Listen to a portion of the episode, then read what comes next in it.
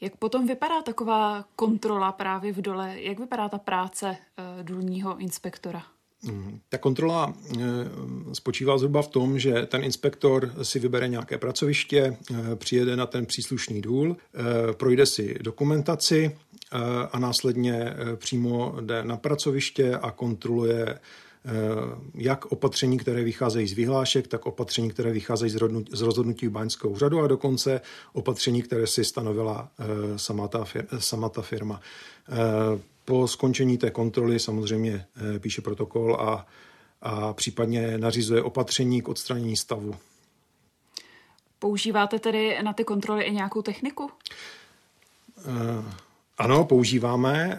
Uh, určitě používáme detekční a indikační techniku na zjišťování, na zjišťování složení ovzduší, ale vlastně, když bych to měl říct nějak, nějak vznosněji, tak naší hlavní technikou jsou kvalifikovaní lidé.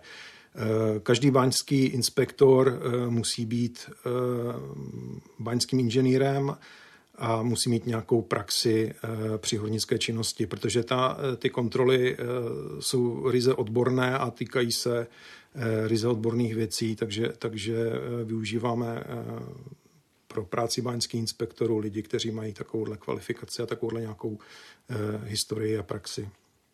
Musí mít ti bánští inspektoři nějakou kvalifikaci, se kterou už k vám přicházejí, nebo vy si je vyškolíte?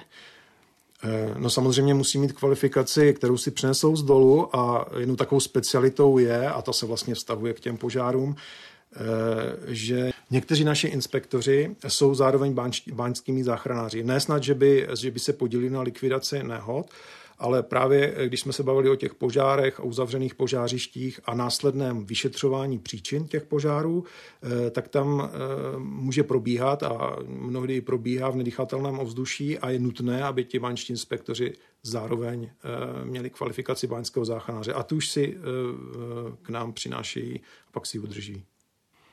Můžeme si to tedy představit tak, že ti inspektoři jsou v podstatě většinu času v terénu na těch kontrolách? Eh, dříve to tak bylo.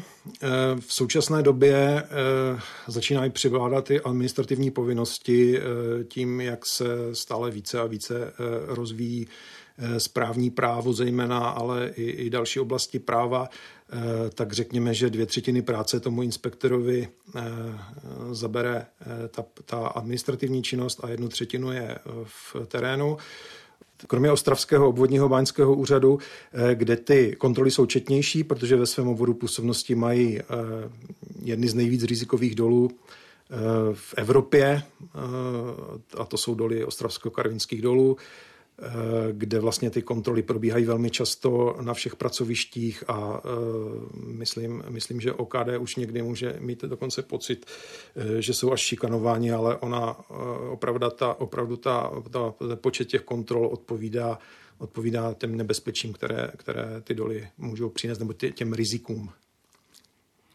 Většinou o tady těch kontrolách slyšíme až ve chvíli, kdy se právě stane nějaká nehoda nebo havárie. Je to podle vás ideální stav, že vy vlastně nejste celou dobu vidět, odvádíte svou práci a zviditelní vás až právě něco takového? Že nás viditelní něco takového, to rádi určitě nejsme. A proto jsme rádi, že, že často vidět ne, že, že nejsme vidět z hlediska, z hlediska bezpečnosti e, práce, protože samozřejmě, když věci fungují, tak e, není důvod o tom mluvit a e, i my to vnímáme tak, že to je naše práce, tudíž nepotřebujeme žádnou popularitu. A když se ho něco nepovede, tak samozřejmě všechny zajímá, proč se to nepovedlo a ten, kdo by to měl vysvětlovat, je určitě Baňský úřad, takže asi je to v pořádku, že, že jsme centrem pozornosti jenom, když se něco stane. Podcast Past pokroku najdete každý týden na webu ČT24 a všech podcastových platformách. Děkujeme, že nás posloucháte.